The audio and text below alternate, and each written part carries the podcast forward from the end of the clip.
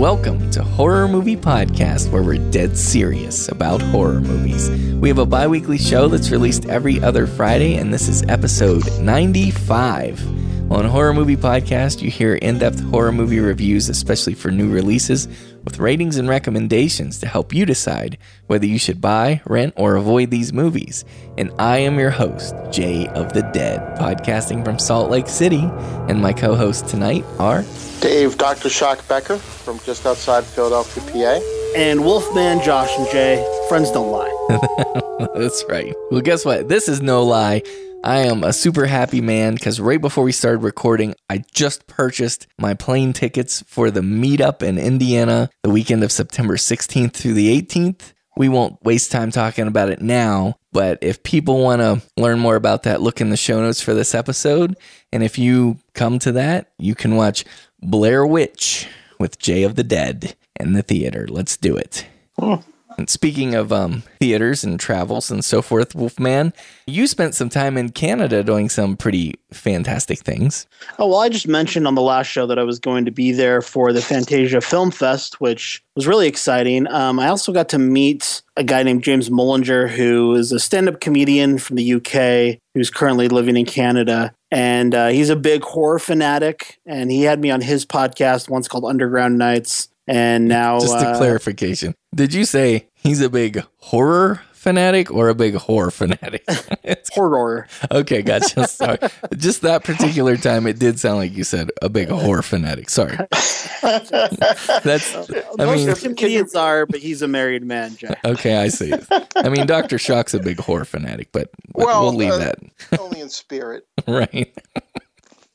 But anyway, so I went. My intention was to go see Kevin Smith's Yoga Hosers at Fantasia Film Fest, and I was really excited because I'd waited in line at Sundance and did not get in the movie. What's wrong? And? I, the same exact thing happened. I waited in line at Fantasia and did not get in the movie. So total bummer. I still have not seen Yoga Hosers, but as I was leaving Montreal at the airport, who is just a few people in front of me in line, but Kevin Smith and his daughter Harley Quinn. no way. Yeah, so we snake back and forth through the line, and there there comes a couple times where he, he's quite a ways ahead of me, but just due to the way the line is snaking, it's an incredibly long security line. I pass him a couple of times, and we have so many people in common that we know, but he doesn't know that obviously. And Right. we had tried to interview him for Clean Flicks, and it's a long story. But I um I just wanted to talk to him so bad, but I didn't want to be that guy, and I didn't want to be a total weirdo creep in line. Um, I did end up taking a f- secret photograph of him. in the security line. I love it. But luckily, the way it went getting through customs and security, I actually came out the exact same time as him. So he and I are walking down the hallway together toward the duty free shop. Wow. And I finally decide, all right, I'm just going to say something. So I say, Mr. Smith. And he turns around thinking he's just come out of security. So I think he thought he was in trouble for something. He looked kind of scared when he turned around. Uh huh. And uh, I said, hey, I just wanted to tell you I'm a big fan. And uh, I wanted to give you a copy of my movie if that's okay. So I handed him a DVD of Clean Flicks. He said he would watch it. And I told him that his friend Malcolm had seen it and enjoyed it. And uh, he was very cordial and, and kind. And uh, Wow. I got a chance Nice. to hand him the movie, which I was really happy about. Do you know what Billy Joel does when you um, give your music to him? Does he throw it in the garbage? He throws it back to the audience and says something like, Yeah, sorry, I can't do that. Too many lawyers. so that was nice that Kevin Smith. That's pretty cool. yours. yeah. Congrats. I think it's kind of funny. you're, you were being you, you didn't want to be that guy yet you chase Sean Cunningham ham through the streets of New York. and, and, and approached him in a dark alleyway, no less. right. That is perfect. Oh, I love it. That's, anyway, that's all. I just wanted to share that little Kevin Smith story from from uh, Montreal and say I still have not seen Yoga Hoser, so we'll see if we ever get a chance. That's a shame. Josh, the thing is, life is too short and too precious. Come on, Josh. oh no, no, I will not watch that. I can't. I can't do it. But the I, Montreal crowd loved it. They were laughing at all the. They got all the inside Canadian jokes. They gave him a standing ov- ovation, and he posted on Twitter the next day that it was one of the top five screenings of his entire life. So, Wow. and the best screening. Nice. Okay. Well, That's awesome. I'm happy to hear this then. Okay, so uh, speaking of things that I am willing to watch, I just wanted you guys to know I got a chance to catch up with the brand new 2016 horror film just released recently. I think July 29th was the release date officially, and it's a movie called Viral. Disease Control Centers has confirmed that the virus has spread throughout the United public is calling it worm flu. New cases were confirmed today. Governments are on high alert. I don't know if any of you are following the news. If you're not, you should be. There's something going around. It's making people sick. Gracie? Gracie? Help! What happened? I don't know. Go get the nurse. Oh, you're okay. Okay, so this is an infected film. Just want everybody to know that right up front. Do you guys like infected movies, or are you just like kind of miffed because it's a riff on zombie films? No, I, I enjoy them. I mean, that's 28 Days Later is a is an infected movie. Mm-hmm. I think it's you know viable. I think it's good. You know, it's, it's a shame it gets tied in with the zombies, and it's like, oh, are you an infected or a zombie fan or whatever? But no, I, I think it's I think it's good. I, I like them. Okay, what about you, Josh? I tend to prefer zombie movies, but I also tend to just kind of um, pair, you know, classify them all as zombie movies. So I'm Right. not too concerned about it. But the fact that infected, this infected, I mean, these scenarios, many times, there are so many aspects or elements about them that could actually happen. I'm just saying. I mean, doesn't it give it an, an extra air of realism to you? Because, like today, for example, Yeah. I looked up at the TV and I saw um, all this stuff about Zika virus in the United States, and I'm like, wow, that's so cool. I mean, not cool as in I'm happy that that children of men is coming to pass in our country, but I'm just saying that it's just crazy that to see that kind of thing on TV. But that's why I, I don't know. I, I just don't see zombies like actual living dead being like reanimated again. I don't see that happening, but I do see an infected you're a Christian, apocalypse. I, I am. I believe in resurrection. But when you're resurrected, you're not living dead. That- That's different. but but I do see that Are you sure? that Tomato, was, tomato. that was hilarious. Are you sure though? I mean, has, any, as, as the only person who's ever really been resurrected that I know of is well, we're getting into the Bible here, but you don't really know what happens when you're resurrected, do you? Well, you're you're not dead anymore. That's one one crucial point. But anyways, Have you talked to a resurrected person? I, guess we'll have to save this uh, because I, We should. We'll save it. We'll, we'll pick it up again at end of days. I, I yeah exactly. you know what? They when even we though- review the Schwarzenegger film End of Days. yeah There you go. exactly. That's what I meant. That's what I meant. Yeah. you know, everybody has been uh, so kind to us. Um, honestly, but now, now I'm so gun shy about like w- what to talk about on this podcast and what we can't talk about. it's so funny. Yeah. Right. You so guys, anyway. So anyway, Pokemon Go. no, no, don't even, don't even do that, or I'm gonna bite you with some kind of virus. Um. Anyways, this movie, Viral, is directed by Henry Joost and Ariel Schulman, and it stars uh, Sophia Black D'Elia and then Analeigh Tipton. You may recognize Analeigh Tipton, and then Michael Kelly, you'll definitely recognize him.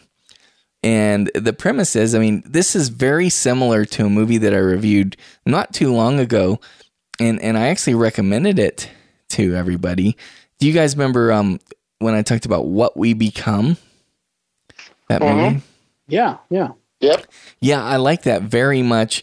Um, if you remember, I think it was it was a foreign film for certain. It May have been a Swedish film, I believe. It was like a seven out of ten to me. A strong rental, and um, not a lot happened in it. But you remember that that movie was kind of framed, showing us what would happen or what it would be like, um, right at the beginning of this like outbreak in the apocalypse, where things are starting to fall apart and people are starting to get wise to it and starting to get suspicious of what's happening.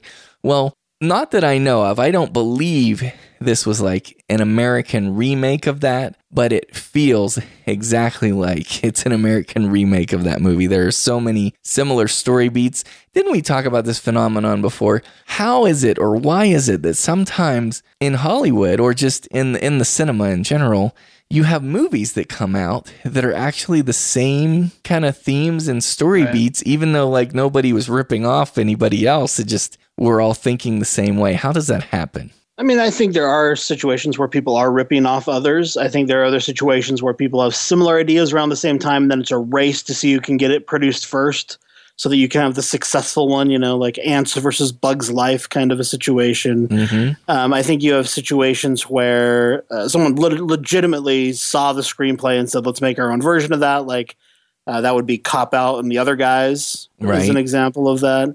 But then I also just think there are situations where whatever's going on in our world, and again, I'm a little gun shy as well, but talking about whether it's, you know, whatever recent factors are happening in politics or war or the economy or or you know news stories these might spark certain ideas in filmmakers and you know and over time it results in a number of films on the same topic the zika virus might be a good example of something that might uh, get someone thinking in terms of an infected film so mm-hmm.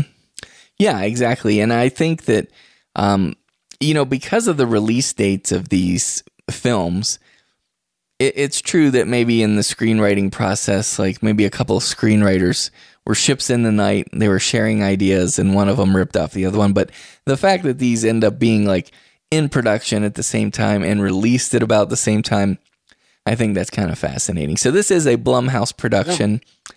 and this is a um, they they call it the worm flu in this, and it's um, a worm like parasite. And if you look at the poster art for this, and I think I, I just want to put it out there, I think we all agree. I think the poster art for horror films is very crucial. Don't you guys agree with that? Like, oh, absolutely. That's mm-hmm. a that's a Definitely. big part of the enjoyment for me. And in fact, one day we should have a themed episode where we discuss all the different horror poster art. That would be incredible to like go into those yeah. and maybe have some of our our fan you know, we have listener artists who are exceptional. We were talking about this before the show. It would be neat to have their perspective on it and they could probably oh, yeah. give us a lot of I'm certain they could give us a lot of insights that we don't even have about these posters. And we, we could, have several talented artists who are listeners of the show and some that are professional poster designers and artists as well. And, and I know we have a listener that runs a company that uh, holds art exhibits for posters. I mean, we've got a lot of uh, mm-hmm. people in that kind of world that are listeners of the show, like true gifts out there for real. But but anyway, you look at the the viral poster art here, and you'll see a, a, a woman's face. It's like a close up of her nose and her mouth, and she's got some seriously red lips. She's got a little blue tint to her skin and no, the people in this movie are not blue. It's like a greenish blue, but I think it's just the lighting in this poster. And then she's got this worm like tongue sticking out. And it reminds me a lot of the ads that we saw for um, American Horror Story. And and I, I almost thought Yeah. I almost passed this is how shallow Jay of the Dead is. I almost passed up this movie just because I'm like, ah, oh, they're ripping off American Horror Story. You know what I mean? And I also, I just almost just kind of dismissed it, but that's ridiculous. So anyway, the poster art may or may not grab you, and actually, the what you see here on the poster art, um, that doesn't really happen that way in the film. That's not how that's not quite accurately representative. It's almost as if, and I don't know why I'm going into this minutia, but it's almost as if they somebody just said to the artist, "Okay, this movie's kind of about this, and this is the idea," and then without seeing the movie, they kind of went and drew this. So I, I don't know. I don't know if that's how it works. But anyway, you got this family. You got a dad and two daughters, and they just moved to a new area you can tell right away that the mother and the father are a little bit estranged. The mother's not in the picture right at the moment. And so the dad is a high school teacher and he's got two um, daughters in high school. They're sisters, obviously. And the one daughter, the elder daughter, uh, played by Analeigh Tipton. She is, um, you know, kind of a a rebel. She's one of those types, you know, oh, kind of into trouble, real mischievous. And then the other girl is a goody goody, the Sophia Black D'Elia. And um, so you've got this dynamic between them, but you like them all, honestly. The the father and the two daughters, you're fond of them. But what ends up happening is you slowly get this outbreak, this worm flu virus, and we see how it affects this family. Okay. And and the premise is, you know, one of the family members gets it. And so it has a Maggie type aspect to it where they have to try to take care of one of their infected relatives. And what's interesting about this film, I think one thing I really like that reminded me of 28 Days Later, it's probably inspired by it, but when somebody gets infected, they start coughing, and the way this parasite works is it makes you like projectile cough blood into somebody else's face, and then they get the parasite. And then it, it grows into a worm inside their body, just one long, thin worm, and it moves around under the neck and stuff. And it's kind of creepy. But honestly, this movie, it kind of it's just like what we become. It's somewhat thin on the quote unquote action scenes. It's thin on the horror scenes. And at one point, I mean, it's almost like they saved their budget just for a couple of good creepy scenes. And I think they work. There's one where, you know, this this sounds silly to describe it, but when you see how the worm uh, because the people once they they totally turn and they're totally infected and they lose their agency and so forth, they can't actually see anymore. They go blind. And there's a scene where you see how the worm is maneuvering this person, and it's actually pretty creepy and freaky. uh, another thing I just want to give like little props to. I know a lot of movies do this, but they actually take they have repurposed some President Barack Obama recordings where he's talking about um, presumably like probably Zika virus or something like that.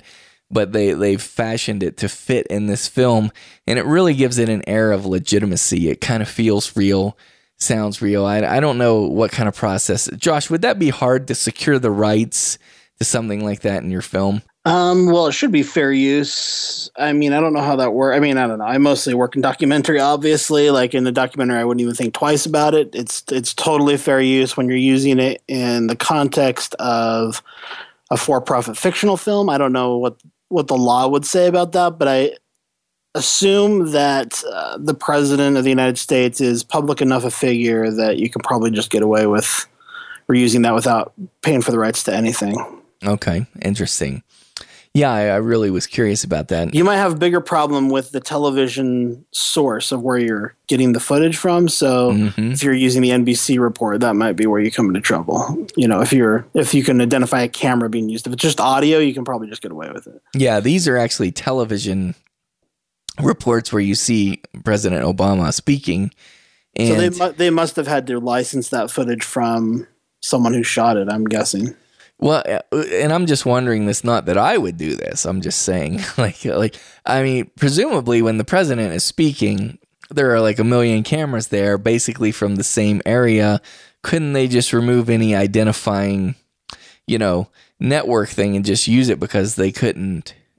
You know, the networks couldn't identify whose camera it just they were using. On how hell bent the owners of that footage are on getting compensated for it, like if you remember when Shepard Fairey did his Hope poster, which was probably the most famous famous image of Obama, for him, you know, he had always operated under this idea that he's a graffiti artist and he kind of does what he wants and he doesn't get permission to use the original photographs. Uh, you know that he makes his art from since he's not actually using their photograph in the image. Well uh, that hope poster came from a photograph that was a copyrighted image from a photographer and that photographer tried to sue him for it and and that you know was a big controversy around that. So he was able he was able to track down based on the direction his head shape you know his head was and and uh, you know was able to identify that yes, this did come from my photograph, even though it could have been any photograph of Obama from you know any thousands of photographers, but he was able to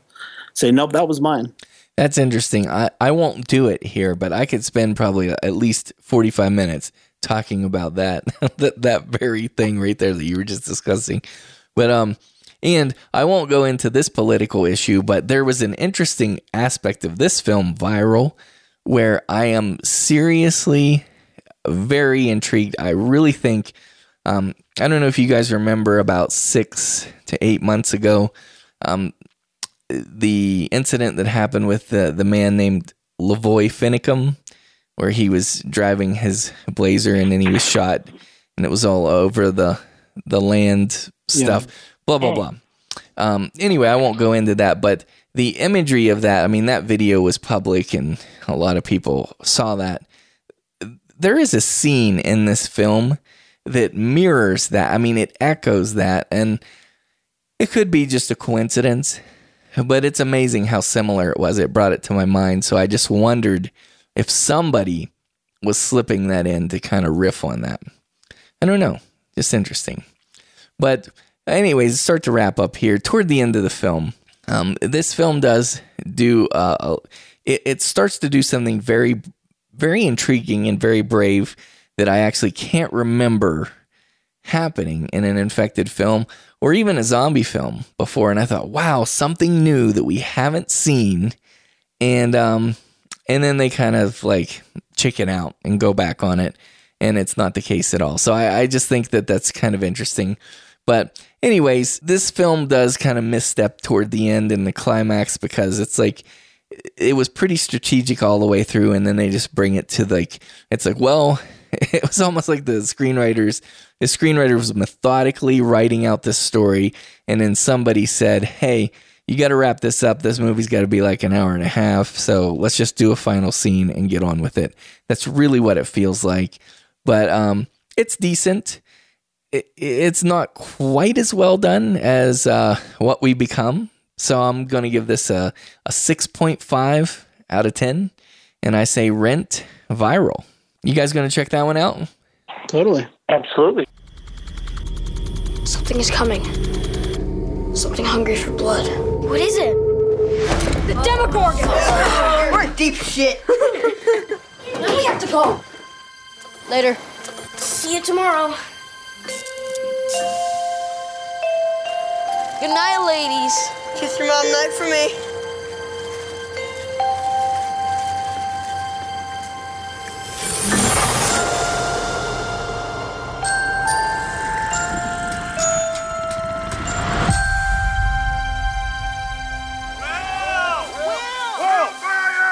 Will is, is missing. I don't know where he is.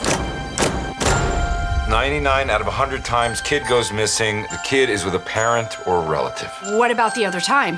What? You said 99 out of 100. What about the other time? The one! The one! Well, there is something that's gone viral.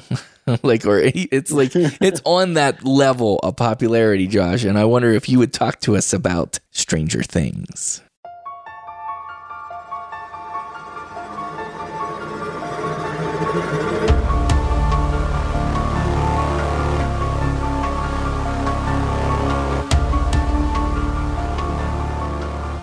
Yeah, this is going to be part of a new segment that I'll be doing occasionally on this show and will be uh, full episodes of movie streamcast that I'm going to be called Screaming Online. I love it, which is a riff on streaming online, right? awesome. Incorrect. okay, all right. So yeah, we'll do a little Netflix and kill or uh, Netflix screaming, whatever you want to call which it. Which is a riff on Netflix okay. and chill. I love okay. this. I can okay. do this all night. Okay, okay. I would be remiss if I didn't mention that this awesome music here is from listener Kagan Breitenbach, Kagan. who's a very talented musician, as you can now all hear. Thanks, Kagan, so much. We're going to be using this here on HMP whenever we do a Screaming Online series, or I will actually do full episodes, like I said, over at Movie Streamcasts, and this will be the theme music there. So thanks again, Kagan. Yeah, that adds a lot to the show, Kagan, and I love that creepy arpeggiated piano and the Halloween synths. Good work, brother. All right, Josh, tell us about your new segment and Stranger Things. We are talking about the most important show on television, which is actually streaming on Netflix, which is called Stranger Things. It is a Netflix original series. Uh, we talked about our uh, thoughts about it from just seeing the trailers and the news a few episodes ago. Jay, you were somewhat hesitant. You thought it looked a little bit too TV like. I was very excited. A little bit too kitty like. A little bit too, yeah. It's too. And now, having seen the entire series, my uh, excitement, I believe, was well founded, and my and it remains uh, at, at the height that it did. Now, it is more sci-fi than I typically care for. It would be my only big criticism of the show, and I think um, the the monsters in the show are not uh, done in a practical way, which I think is a little bit sad due to how faithful the rest of the show is to its roots in late 70s, early 80s cinema. But uh, this is a great show. Basically, you've got these kids on a on a mission on a on a journey together like like in the lost boys like in goonies like in et like in it. It's it has a very stephen king meets steven spielberg vibe which we've we've said before. And it really lives up to those roots i think. I think it pulls it off very successfully. It feels very stephen king. And um, story wise and then the look is very spielberg so I think it's a lot of fun. It's got these underdog characters, outsider characters, little kids whose friend disappears and they have to decide if they're going to do something about it. And it goes down a road of telekinesis and alien situations and alternate dimensions and all kinds of great uh, things that you hope for in a film like this. And it has some great adult performances as well from Winona Ryder and David Harbour, but really it's the children here who are just exceptional child actors. Um, they carry the series and make it as special as, as it is. And I think the directors, uh, these brothers who produced this, are they've done a great job um, in capturing the mood. Uh, the music for me is just incredible. It's it's the best. Uh, one of my favorite things about it is is the theme from the show the opening titles, you know, we've talked about art. The opening titles, just the main title of the show, has the very Stephen King uh, look to it. yes, which it is does. So great, and um, and you know, the first episode, I wasn't sure to be honest it starts out with what seems like a very generic monster movie moment. It's the kind of scene you've seen a million times in Splice or the Wes Craven werewolf film Cursed. It's just a, a dark corridor, someone running in a panic, and something scary in an elevator. And I was just like, oh no, this is what this is. This is going to suck. Um, but it got progressively better and better as the show went on. And, and the series gets better and better. By the end of the eight episodes or whatever they are. Um, I was totally hooked in for this. It's done with so much care. The child actors just add so much believability, which you know is a scary thing to have a show based around some children. But they they all are just exceptional. And I think anybody who grew up on that kind of 80s cinema should be able to enjoy this. And even if you, you didn't grow up on it, but you can appreciate it, um, it's a lot of fun there are little references even to totally random stuff like I caught this little Back to the Future Easter egg in it that I just laughed and laughed and laughed when I realized what it what it was. But mm-hmm. yeah, it's filled with those.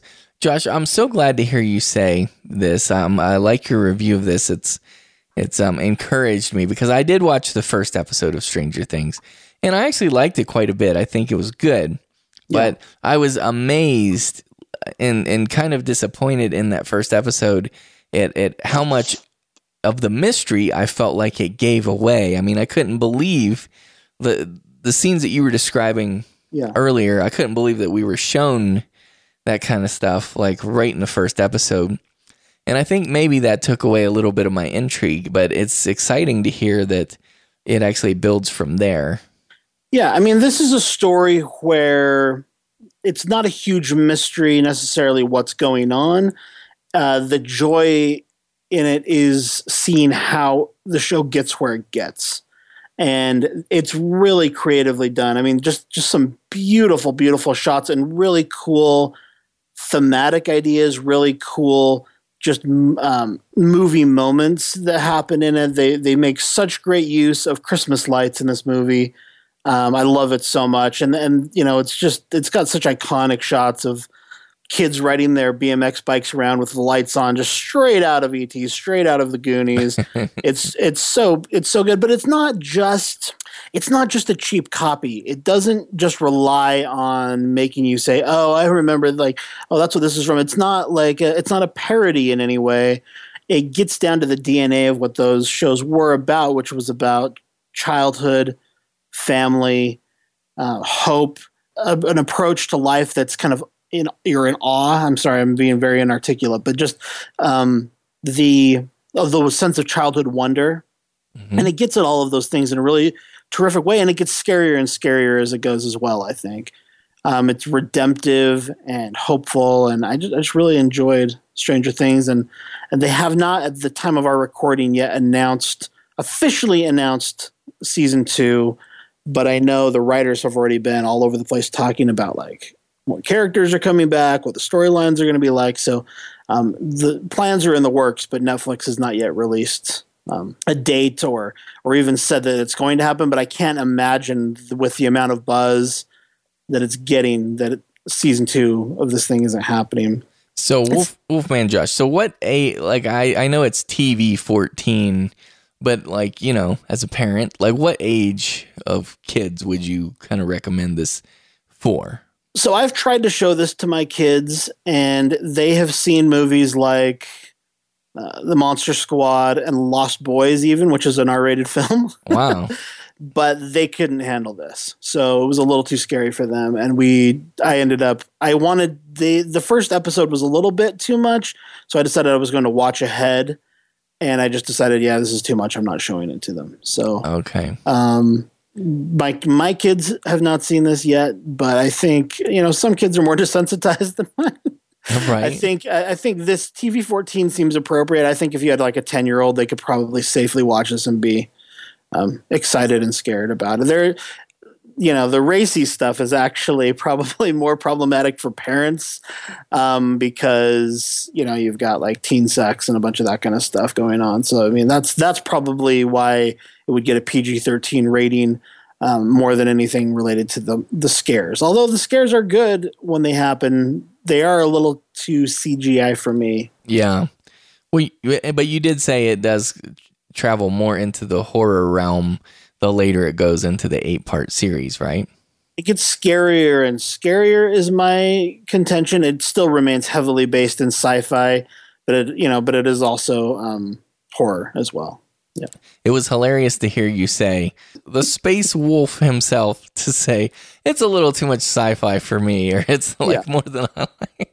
Because well, you're you know, you're a host on the Sci-Fi podcast, so that's really funny. Well, I was the producer of that podcast initially um, because you know they needed to get going, but I was never intended. I never had intended to be a regular host on that show, precisely because I'm not a big sci-fi guy. Oh, okay, okay. But I, I, I like the sci-fi movies I like, but I don't like the majority of it, and that's kind of how those guys are about horror. They really like some horror stuff but they don't like the majority of it. So mm. I was kind of that's kind of kind of the mirror image of them when it comes to wow, that's so amazing horror and science fiction. Okay, cool. So what do you rate Stranger Things? I mean, it sounds like you're considering this as like season one, eight episodes. Would you consider it like one big like eight hour film? Oh, that's totally what it is. It's absolutely constructed like a giant film, which I love.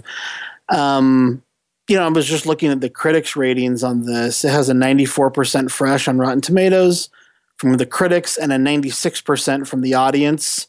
I could come in that high, I think, like uh, uh, in terms of, uh, you know, I I could see myself giving this a nine out of 10.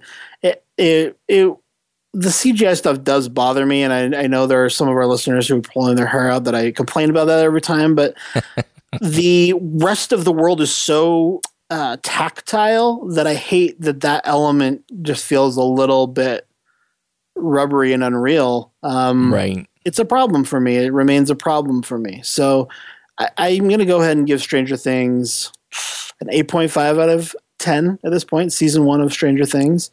And I'm very hopeful for season two.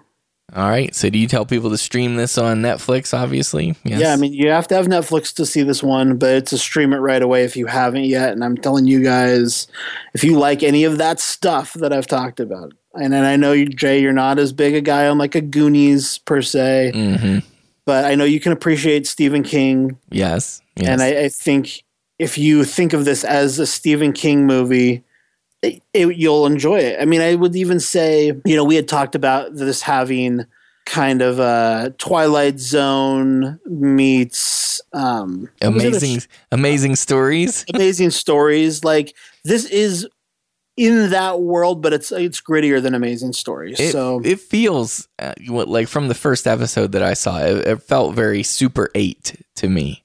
Oh, totally. Yeah. Like the, like Super 8 is probably the closest thing that exists to to this. Mhm. If you had to pick something and say, give me a modern film that, you know, homages Spielberg but has a CGI monster, like that's exactly what this is. It, it feels like it's in the exact same world. I got you. Because, Super 8. yeah, I really enjoyed Super 8. J.J. Abrams, that was great. Good stuff. I, I prefer this to Super 8. I oh, mean, I- really? Okay. I mean, Super 8's strong. Don't get me wrong, but I don't think the I think the monster element is the weakest element of that.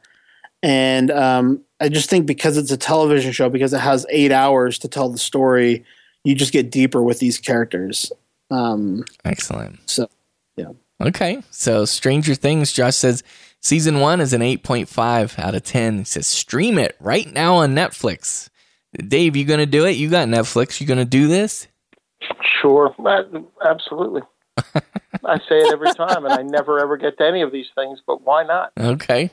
It does sound good, though. It does, and I'm a, I'm a Super 8 fan also. I like I like Super 8 as well. So Watch it it with does your sound kids. very intriguing.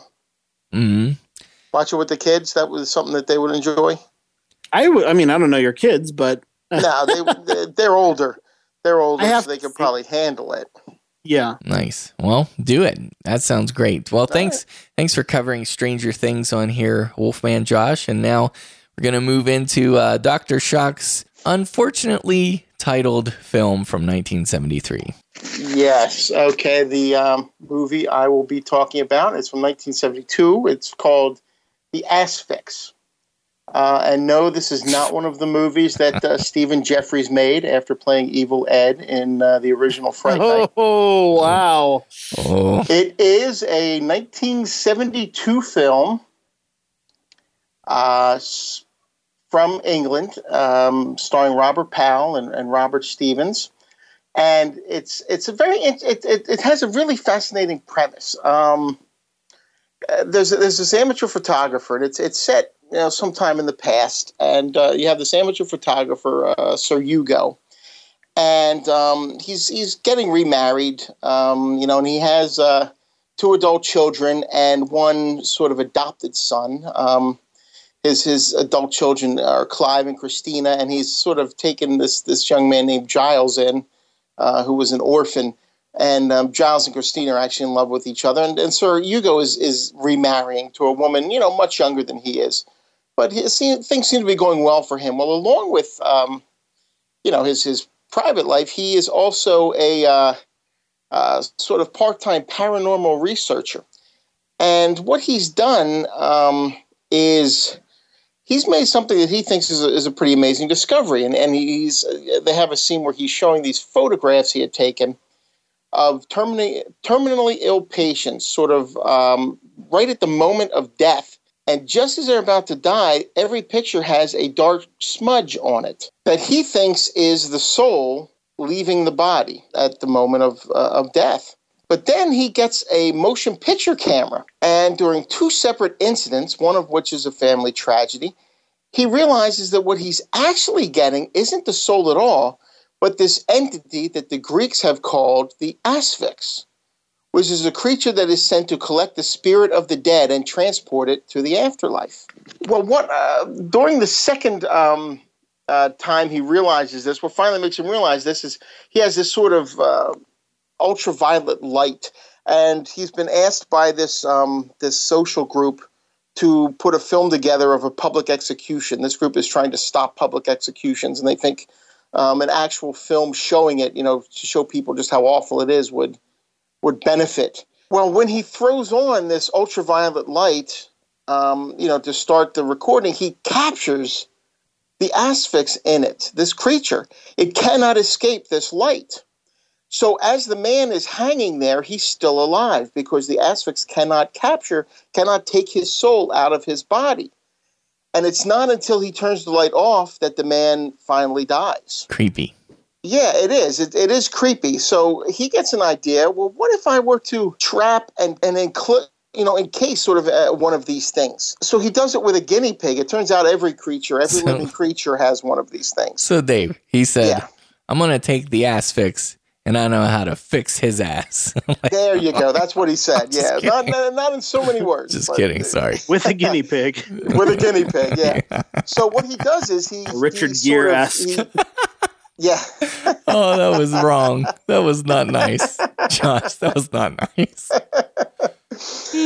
um, he he does manage to. It's almost like a Ghostbusters type scene where they they have to sort of move this light over to another case with another light in it to finally trap this thing.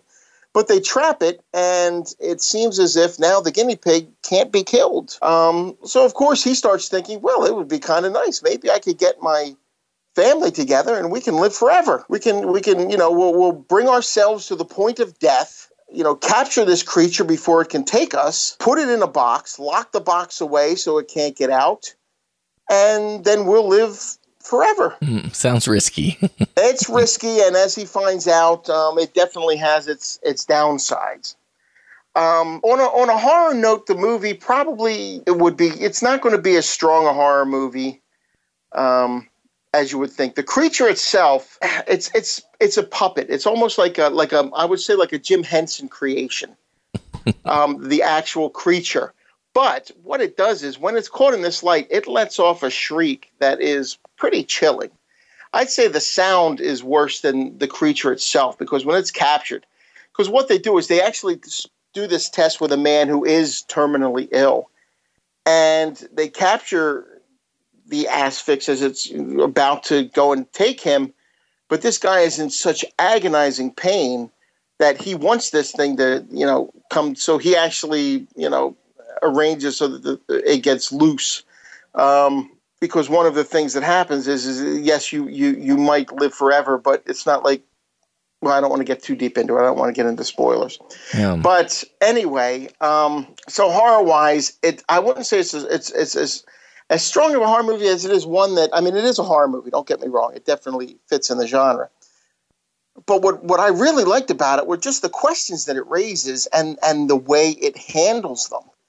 You know, like you have in your grasp the means of living forever. Is it worth it? Is it something that that should be toyed with? Um, and what exactly goes along with living forever? uh, and it's it's just a very a very engaging film. It really is, just from start to finish. Um, you know, watching watching all of this play out, uh, and you really do. I really got into it. I mean, I, I really got into it, and I was, I, I really wanted to see where it would go. It's like one of those movies that you don't really want to end because you're so into it. You're so into the story, and you're so into just everything that's happening. Um, that you just want to you just want to kind of see it explored even in a few other areas that the filmmakers didn't didn't necessarily think of. Um, I would give this one, like I said, I mean, uh, bring it down a little just from the horror aspect, but I would give it a solid seven point five. Wow. And I'd say it's definitely worth a rental, definitely worth checking out. Okay. And um, yeah, it sounds like a a riff on the Grim Reaper kind of, and says seven point It five is. out of ten. Yes, I'd say it's seven point five. Yes, All right. And Doc says Rent the Asphyx from 1972. right. That's hilarious. Okay, and Josh, you're going to be talking to us about a film formerly known as Kitchen Sink, right? That's correct. Uh, you know, you had expressed some interest in this back when it was called Kitchen Sink. Mm-hmm. Uh, it was eventually released as Freaks of Nature. And, you know, Jay, I had not probably been to 7 Eleven in a decade. Wow. until this summer. But my my kids were really into Shark Week this year, as we talked about on a previous show, and they kept wanting to go get these shark Slurpees at 7-Eleven. So we they would have their swimming lessons. And then on the way home, would stop at 7-Eleven and get like shark donuts and, and shark Slurpees and all this stuff. Yes. And so I got into this habit of going to 7-Eleven and getting, you know, uh, a drink and they're big gulps. I don't know if this is true everywhere, but right now, where where I'm at, the big gulps have a free red box rental on every cup. So I'm like, man, I'm getting this drink for like 99 cents, plus I get a free red box rental. I'm going to stop here every day. yeah. And so I've been getting a lot of Redbox movies, which again is something I never have really done. I know you're a Redbox fan. Um, I think I was conditioned working in a video store that Redbox was the devil, and they were going to put movie uh, rental stores out of business. Little did we know that the digital age would change everything. yeah. Well, to clarify, uh, I, I thought Redbox was fun, but I didn't like any of the movies they had there. But Okay. well, lately I've been getting a lot of their horror movies, and I they're I think the quality has gone up a bit in the last few years. You know, I think they're getting more. I don't. I don't. I don't want to say the mainstream movies are better, but I think they're they're stronger titles than they they used to have in their horror offerings previously. maybe someone at Redbox listens to horror movie podcasts. Maybe so. He was tired of you saying that a crappy movie is a Redbox rental. Yeah, that, that's right. so we've seen a lot of these types of movies recently. Um, I'm going to talk about another one a little bit later, Scout's Guide to the Zombie Apocalypse, but they're just these really overtly comedic horror films, and they're f- comedic to the point of just being totally ridiculous and goofy. And I just feel like there there are a ton of these right now. Now there's like you know there are good ones as well, and what I would say like a high water mark for this might be something like the Final Girls hmm or you know Krampus is a is a pretty decent movie. Uh, Deathgasm is a is a pretty good movie we're going to be talking about in the future. But on the other end of the scale, you have things like Cooties and Vamp and Bloodsucking Bastards and and it's just kind of in that realm of just totally ridiculous horror comedies. I don't feel like there's a lot of respect necessarily given to the monsters in these films. They're more about the laughs and they do have some kind of gonzo, you know, gore and horror moments to them. But I don't know. It's just a new breed of movie. I don't know. We are, we'll have to dissect this more at some point. I haven't really given it much thought, to be honest. But I have noticed, like, oh, this is a thing that they do now. This is like the modern horror comedy, and it's not. To me, the quality level is not as high as some of the other horror comedies that we talked about on that episode. For instance, when we talked about films like The Burbs or Tremors. To me, this is uh, it's a lower form of comedy and a lower form of horror as well. You So, could call it a sub comedy horror tribute. maybe so. I don't know what it is. It's weird because it's not as obviously as like intendedly schlocky as something like Troma, but it's playing in those waters, but with these really high production values. Is it? Yeah, I, I I know what you mean by the high production values because because it's definitely a step up from something like Zombeavers, for example. Well, although that is a perfect example of a movie that's in that world, this just looks like a much more expensive movie than Zombeavers. Yeah. But the comedy and horror level is pretty similar, you know.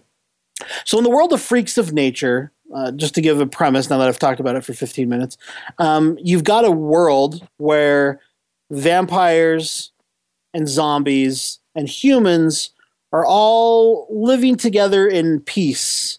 Uh, they go to they attend high school together, they hang out, but there are obviously tensions between the groups.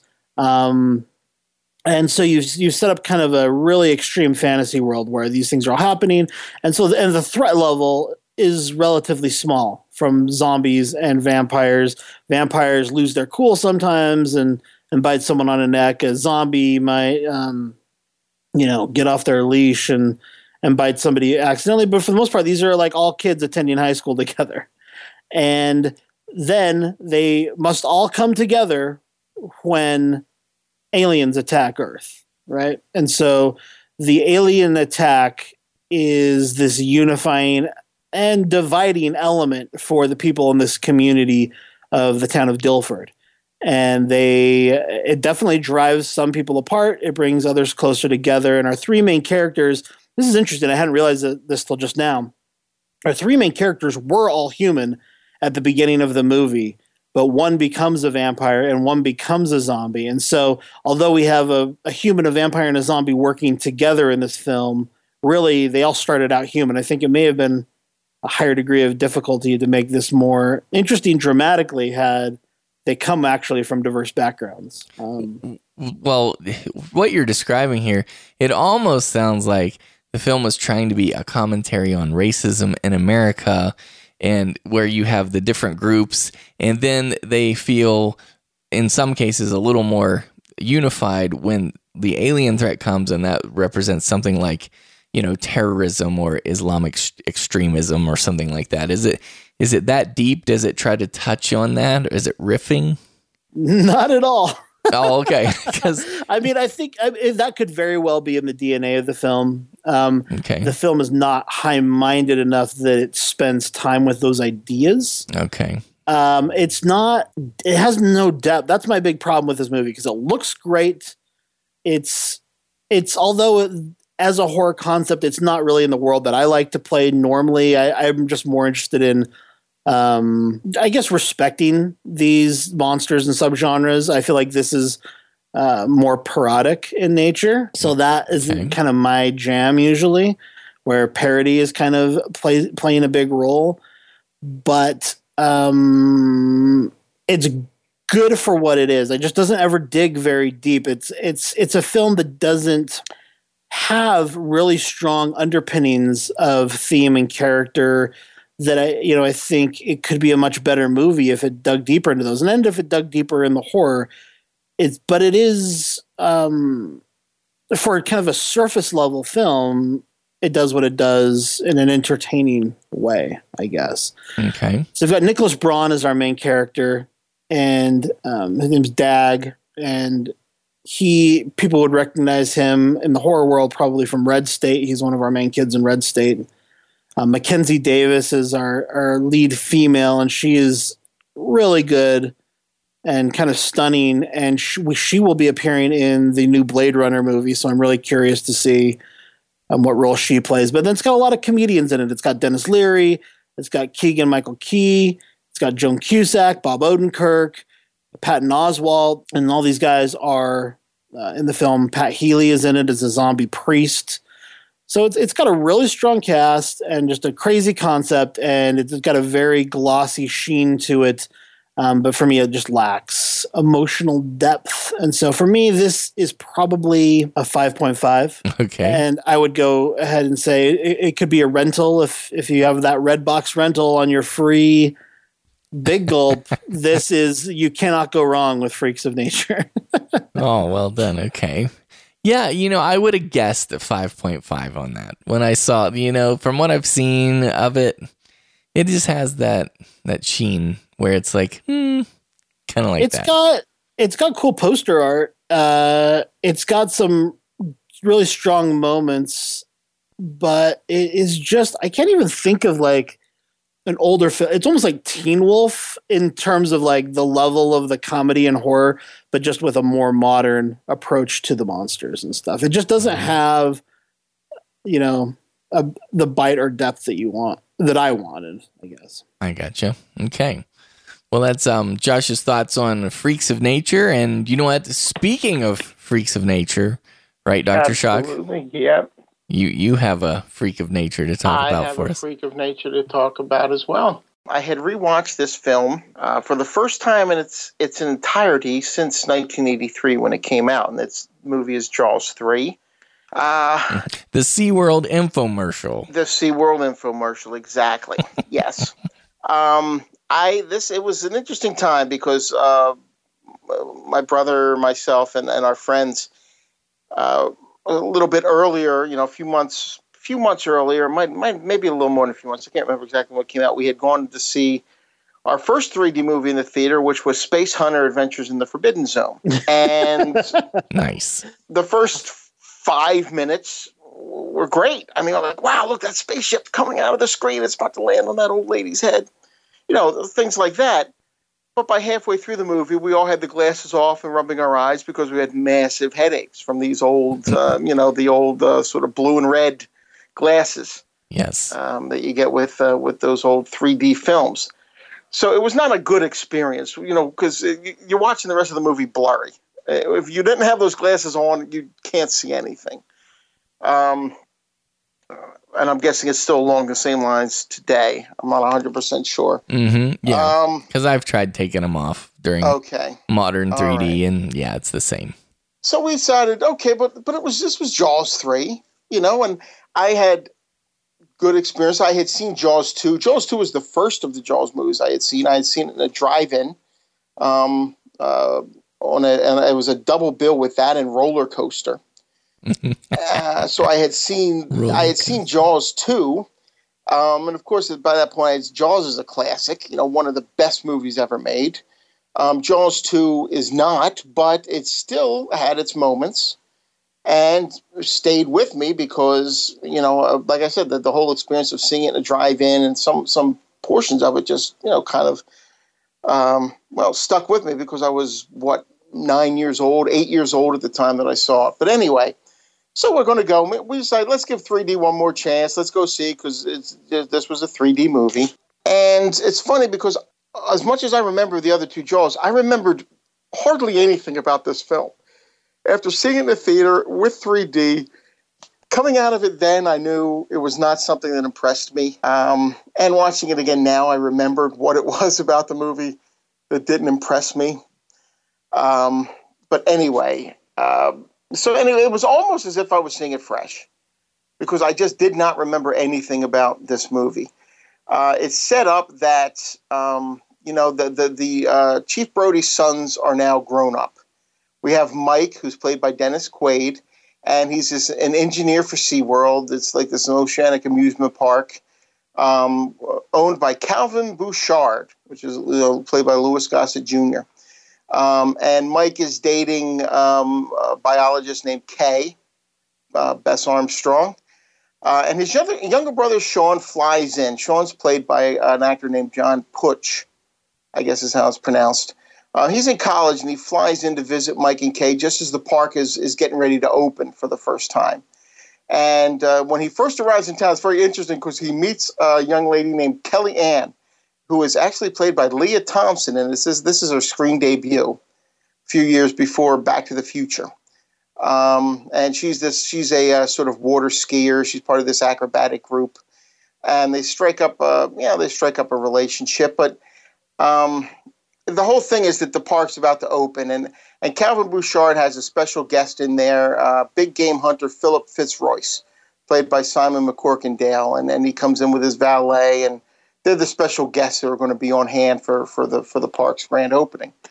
But there's another guest that's also turned up, a great white shark and we get some of the you know the, the, the 3d of this movie is, is what really gets me like um, uh, from what i found out they, they didn't put a whole lot in it at first and the studio forced them to go back and do reshoots where the camera's panning and then it just stops on a, like a piece of coral like sort of floating out and then it Yeah. moves in on that or or or uh, uh, just like a a branch on a tree or something just utterly ridiculous where the camera stops there for no reason other than hey let's get this poking out at people. Um, and the movie is filled with that. I mean just uh, to watch it without the 3d it's laughable. Yeah, it's, i mean it's silly. laughable with with the 3d it's laughable but to watch it without the 3d it's just really just silly as anything.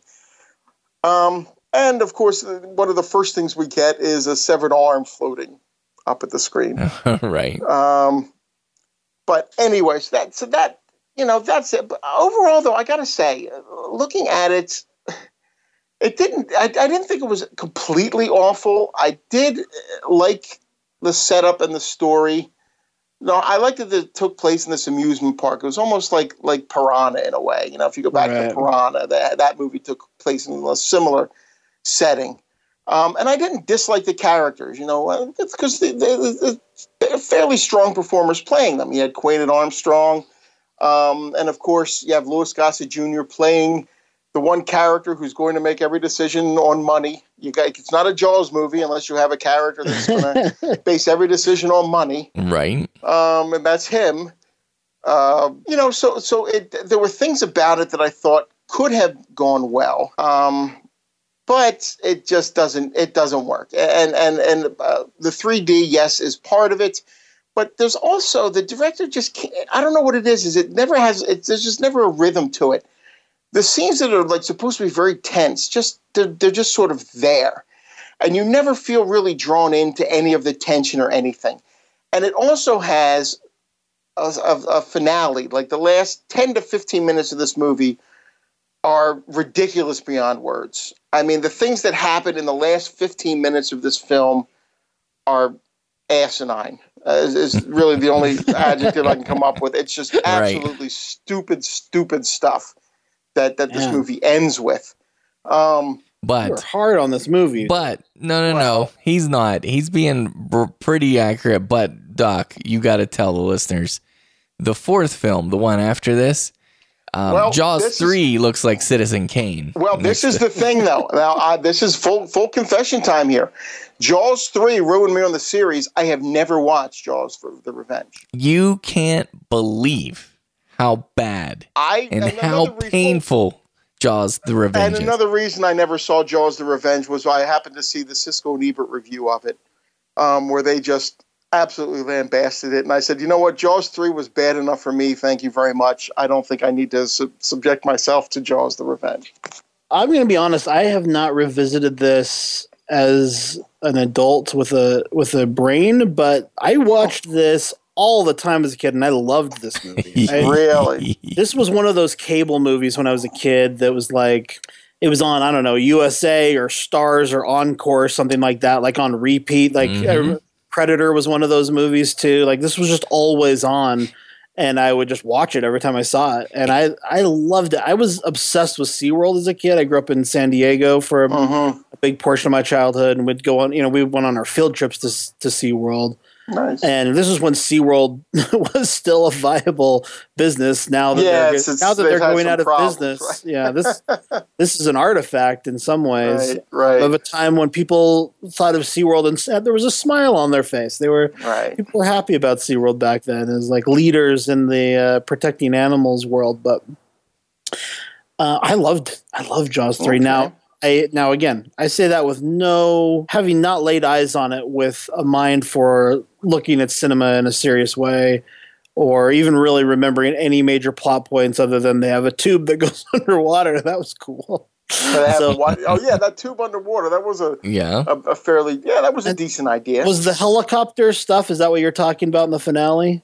No, that was the actually the ending of Jaws two. Oh, okay. So the, I the helicopter was the, the, this is this is this has to do with. Uh, I, I don't want to get into spoilers. Okay. I, I, don't want to get. I don't want to spoil it for anybody. But yeah, don't spoil this movie. That's hey, I'm, I'm going to watch it. So I'm serious. I'm um, going to watch this. Well, here's the thing, okay. Josh. What you were saying is dead on about it playing on like USA and whatever. But and, and uh-huh. in fact, it's still playing on TV. Just this is a weird coincidence just uh, I think it was today or yesterday. My mom, my Necromamicon, told me that Jaws three was on TV, and she watched it, and she's like, "That's a terrible movie," and I'm like, "I know, I know."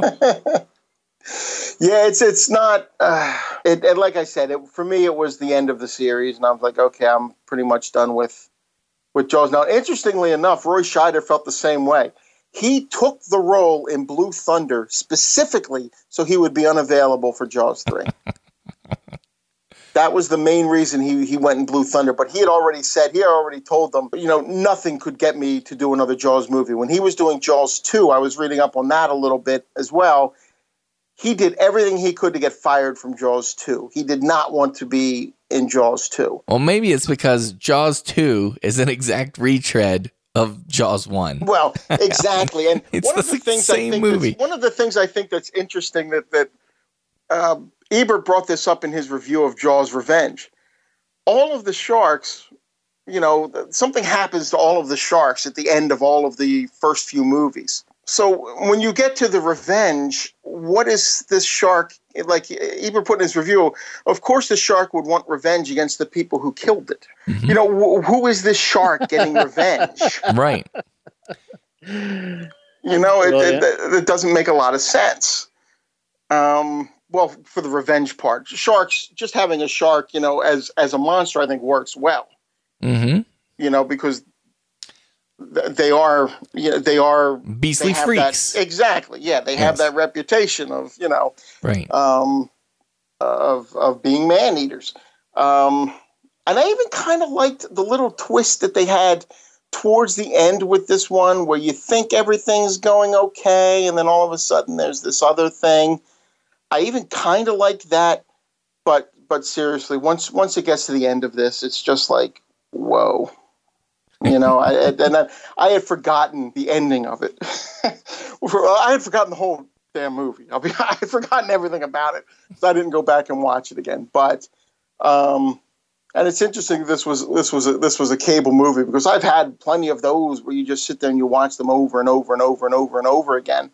This was not one of those for me. This was like a one time in theater and then okay, I'm done. And I think I remember playing on cable. I just never went back and revisited. I was kind of surprised though to see Lea Thompson and the cast. It's always funny when you go hmm. back and see these movies that you saw years earlier Yeah. and realize the people that are in them that you just never put it together. You, know, you Right. never Wait, never put Yeah. together that Lea Thompson made her screen debut in this movie. Yeah. Interesting. But as far as a rating, I'd give it. I'd still. I'd give it a four. I'd still say it's a void. Now I should give it three point five because four might be closer to a rental. Three point five, and it's an avoid. Well, okay, let me just tell you Jaws the Revenge. This is the premise. I'm not making this up. Basically, a, a shark, a Jaws shark, follows the wife, the Brody's wife, to her new residence where she lives. You know, it, it like swims all the way down the coast, you know, of of the North American continent and then um, starts like stalking and pursuing her family members there. It's it's Yeah, it's- that painful. I mean, it's ridiculous. I, the only thing I, re- I, I recall, and it's from this is again from their review, is the scene where Mike, Mike Michael Caine comes out of the water completely dry. yes, it's a really bad movie, really bad. But Wow. anyways, okay. Well, thanks for uh, taking one for the team for some reason. Right. And well, um, I, I just I wanted to I wanted to see it. I wanted to I wanted to see it again. You know, I I, I thought it'd been a long time, and hey, maybe it wasn't as as bad as I was. Because I'll tell you what, when I revisited Spacehunter, which was another movie that I thought was just terrible, and in a way it kind of is. But when you watch it without the 3D, it sort of works as an 80s sci-fi fantasy a little bit better than it did the first time I saw it with the miserable 3D conditions. sure, sure. You know, it, it, it was not it, it was not as bad as I remembered, and I thought maybe Jaws three might might be the same, but no. understandable mistake, and now Yeah. you've paid for your Right? mistake. Yes, I yes I have. you also just made our Jaws franchise review get pushed back by a long way. yeah, a long way. That's right. Okay, Josh, and, and now you're going to follow up with a very similar film, right? A similar kind of film. It's in that sub comedy horror tribute that you want to talk to the listeners about now. Yeah, this is a film called Scout's Guide to the Zombie Apocalypse, uh, 2015 film that I had missed as well, and I'm just getting around to uh, thanks to Big Gulps and Redbox, and it's just very similar to Freaks of Nature. You know, it's um, I, I looking at this film specifically, I think I can say it's trying to be super bad, but with zombies essentially. Like Wow. that it's it's like that kind of movie you know? And that's and they add this boy scout element that i feel like is pretty underdeveloped. The ways in which it's used many times in the movie is so ridiculous um, i like the look of it i like the look of boy scouts dressed up and using their scouting skills to fight the undead, but they're not done in kind of the most sophisticated way. You know, I, I was talking to Dave about this before the show. Uh, Jay, you and I, at least, and uh, Dave, you can tell me if you are too, are big premise guys. We like movies that have like a really great premise. Absolutely. Love it. And I was, I've been doing a lot of screenwriting lately and studying screenwriting. And one of the things that I came across from from some screenwriters, now, funnily enough, I'm not huge fans of their work. Uh, they're the guys that, like, one of the guys writes, for instance, um, a lot of Tim Burton's lesser films. But they had some great insights about the idea of premise. They were talking about how you want to make a movie that only your film can do. You want to do something that can uh, have a scene that can only take place in your film. And what that means is that you've created a circumstance and characters that and um, that kind of create your premise. And if you utilize them well, and utilize your premise well, you will create original scenes, no matter how unoriginal, even if it's a zombie movie. By putting Boy Scouts into a zombie apocalypse, you've now created the possibility for all of these new original scenes we've never seen before. Mm-hmm. I'm sorry. Well, again, I'm not very articulate tonight. I'm having a hard time. But the idea is, is that to like really capitalize on a premise, you're finding things that only you can do within the world and characters you've given yourself. And so I just think there's so much potential for a Boy Scouts versus Zombies movie. The could actually could be something really cool. Uh, but they don't go that direction necessarily. I but mean, I bet Josh, the reason they had to kind of shy away from those angles is they probably had to really be careful to tiptoe around the copyright issues, right? Because they're not blatantly scouts. They're not like Boy Scouts of America in this, right? But we get Right, the point that that's what they've they come up with their own, you know, name of you know their scouting organization, but their uniforms are almost identical to the Boy Scouts of America uniforms, and they're having similar types of conversations.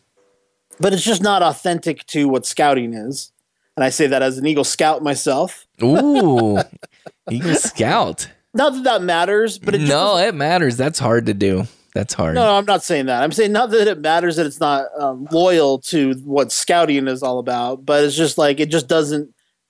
It doesn't uh, have the smell of authenticity. First of all, for me, Okay. but then secondly, they again they don't just don't utilize the concept well. Like there and, they, and there are moments eh, they try, but there are so many things you could do without naming the Boy Scouts of America as an organization to give these kids survival skills that they would have acquired during all of their years, uh, you know, earning these merit badges. That would be a fun idea. You could have some really hilarious, totally unique scenes. Um, and I, I don't know. I just don't. I don't see as much of that in this movie. There are some really disgusting and funny gross out scenes, but not the stuff that that we're talking about. So anyway, it's decent. I you know I feel like it's better than Freaks of Nature for my money. It's the film I prefer of the two. Not that they necessarily need to be compared, but I know a lot of our listeners liked Cooties more than I did. So if you like a film like Cooties, I can totally see you liking Scout's Guide to the Zombie Apocalypse. I don't think that one is elevated in any way compared to this one. I think they're very similar uh, styles of comedy. And their um, dedication to the horror genre is in a similar place. This one actually has more horror than Cooties, uh, I would say, in a lot of ways. But a lot, but it's just very fake, kind of cheesy horror stuff in this movie I gotcha. as well Okay. There's a pretty great cast here as well. You have an appearance from Cloris Leachman, although it's not you know huge. She's in it. Uh, David Koechner's in this one. Sarah Dumont does a really good job. Logan Miller and Joey Morgan are two young actors who I thought were really good, and I'd like to see them in more stuff. And then your main actor here is Tye Sheridan, Excellent. who is probably the greatest child actor of his generation Mm-hmm. by the time he's in this movie, he looks like he's 16, 17, 18. So we're now past that time in his life where it's going to matter. He's just going to blend into a sea of, Yeah. of other brilliant, you know, other good actors of his kind. But People got to see him in Joe and Mud, right? he was in my three favorite, well, not my, I don't know if, I don't have to look back at my movie podcast weekly ratings, Mm-hmm. but um, three years in a row, he was in one of my favorite films of the year. He was in Terrence Malick's Tree of Life in 2011. He was in Jeff Nichols' Mud in 2012, and he was in David Gordon Green's Joe in 2013. Yes. And each of those was one of my favorite movies that year. Wow. And he is just incredible in all of those movies. You're just like, what? This kid is so good. He brings was, you it. know, he was better than J- Haley Joel Osment in The Sixth Sense. I mean, he's just like, he's just one of the g- great child actors. And so Agreed. it, it's kind of sad that that's over for him now. He's just going to have to be competing with a million other people because, he, you know, he's not, he has just kind of a plain face. He doesn't, he's not, has, doesn't have a striking look or anything. And so I'm a little bit sad that that's gone, but, um, but he, yeah, he's good in this. He's, he's definitely passable and, uh, he works, he does what he can with the material he's given. Mhm. But yeah, if, if super bad with zombies, or it, it's even like it's got some Farrelly Brothers even s comedy Ugh. throughout. Um, if that sounds doable to you, in the Cooties, Freaks of Nature, you know, blood sucking bastards, Vamp you world, like you might like this. I would give this one a six out of ten and call it a uh, another rental if you've got this kind of uh, good Redbox deal going on like I did. it was definitely worth free. Okay, gotcha. nice, and I see it's on. Um, if if you're really into this concept, it's streaming on Amazon Video for seven ninety nine. I would not recommend streaming this for seven ninety nine. Yeah, But but pick it up at Redbox, even if you don't get it for free, it's probably worth the dollar sixty for the DVD or whatever it is. So Okay. You got it. All right. So that's Josh's review of Scout's Guide to the Zombie Apocalypse. And, uh, you know, speaking of survival and survival situations, there is a trailer that we are all very excited about. A film coming up that stars Stephen Lang, whom I love. It's called Don't Breathe. Your lips look sore. That's how you're making your cash out there? What do you say you and I move away from mom together? It's a promise. You're leaving? Yeah, as soon as I have the money. When are you coming back? Never. Yo, I got our ticket out of here. Rumor is this guy is sitting on at least 300K. Boom! That's our guy. Wait, is he blind? We messed up to rob a blind guy, isn't it? Just because he's blind don't mean he's insane, bro.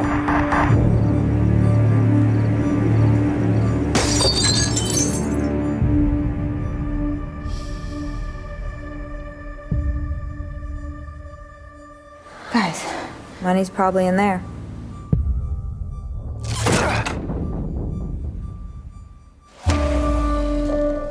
Who's there? Stay right there. How many of you are there? Just me, man, all right? Just let me go, please. Okay, I swear to God.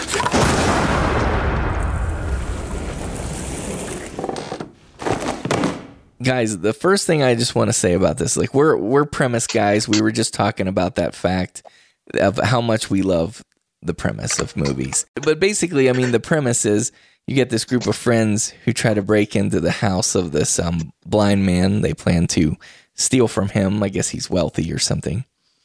Um, except the problem is the blind man is stephen lang. And if you remember him from avatar um, in Avatar, he was Colonel Miles uh, Quaritch, who's a badass, basically, and he is lethal. And so he's not that same character, obviously, in this film, but uh, he's just as lethal in this movie. And this thing looks good, scheduled for release August 26th. I am there in the theater. What about you guys? absolutely, I am Yeah, so this- on board. This looked the the, the, the trailer. It looks excellent, you know. And it, you're right. As a premise, it's it's a great setup. Blair Witch is my most anticipated horror movie that we Mine have left too. this year, just because of what it is and who the director is. But if I was but judging it just on the trailer, uh, Don't Breathe would be my number one anticipated horror movie of the year. I mean, it's close. It's number two right now. It looks so good. And It again, really yeah, like you said, like what a great use of the premise. Well, well, here's here's something rare. Here's how, how I am predicting that this film is going to be something special. In the how often have you seen this in a horror trailer? In the very opening of the horror trailer, it's almost like they show the dramatic part of it, where the, basically this girl um, she's not in a good situation in her home, and and you know it's terrible. I haven't seen the trailer in a while, but you can tell from the little story beats that are in the trailer that there's some genuine thought. There's some real like uh, pathos to this. Like the way it's written is is really well. I mean, it almost looks like like a serious like a serious drama in the beginning. Uh, You know, the first time I ever saw the trailer, I'm like, wow, this is an engaging, gripping drama, right? You know, and then and then it turns into it's a horror trailer.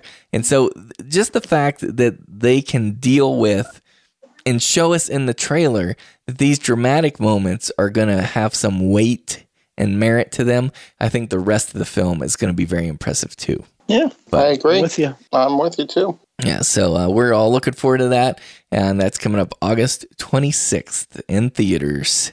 So, Josh, this actually uh, was kind of a segue, though. It kind of reminded you of another film you wanted to talk about a little bit. Yeah, you know, I had just seen the 2016 film Hush, which is a Blumhouse uh, release, and I think what it has in common, I was like, is this a theme? We could do a show on this, and I quickly decided probably not a good idea. But like, what about handy capable horror, Jay? Oh, Um, you've got these people who are dealing with what could be considered a handicap or or differently abled. I honestly I don't know where we're at with these terms at this point, but but we're we're trying, so that's you know close enough, right? I mean, we're Right. I mean, right, I'm, right. yeah, I'm, I'm not intending to uh, offend anyone here, but what, what I'm saying is that these guys, um, they've they've got a physical impairment, and it adds to the horror, and it really adds a great, again, unique pr- beginning premise. Um, you know, don't breathe as your your your monster is blind, which is a, a totally new twist on something I, I've never thought of or seen before. Hush is really interesting, where you, it's essentially a home invasion film. It is a home invasion film with a with a slasher, yet the person who is uh, being pursued, the the woman who's being pursued, is deaf and mute, and it's really interesting Wow. how they handle this and when the killer realizes that that is the case and how the killer goes about toying with this person's um, state and how the person played by Kate Siegel in the character of Maddie um, is able to overcome or attempt to overcome her own disabilities. Hmm and it's just fascinating um, to watch. And I this is directed by Mike Flanagan, and I know I, I actually owe the listeners an apology because we were going on and on about Ouija Origin of Evil a few weeks ago when I was uh, talking about Dead of Summer and how bad I thought it looked, and many of our listeners wrote in to tell me, "What are you crazy? It's directed by Mike Flanagan. It's going to be awesome." And so um, Mike Flanagan is someone who has built trust within the horror community due to Absentia and, and Oculus and um, you know his other work. And so I do love Absentia. so apparently Ouija Origin of Evil is one that people are are excited about. I believe he is also the director, as we I think we mentioned this before, that is the one they're looking at to do um the new Halloween film for Blumhouse. hmm So maybe another reason to look at Hush, thinking about how he might approach uh, a Michael Myers story. That's interesting. Yeah.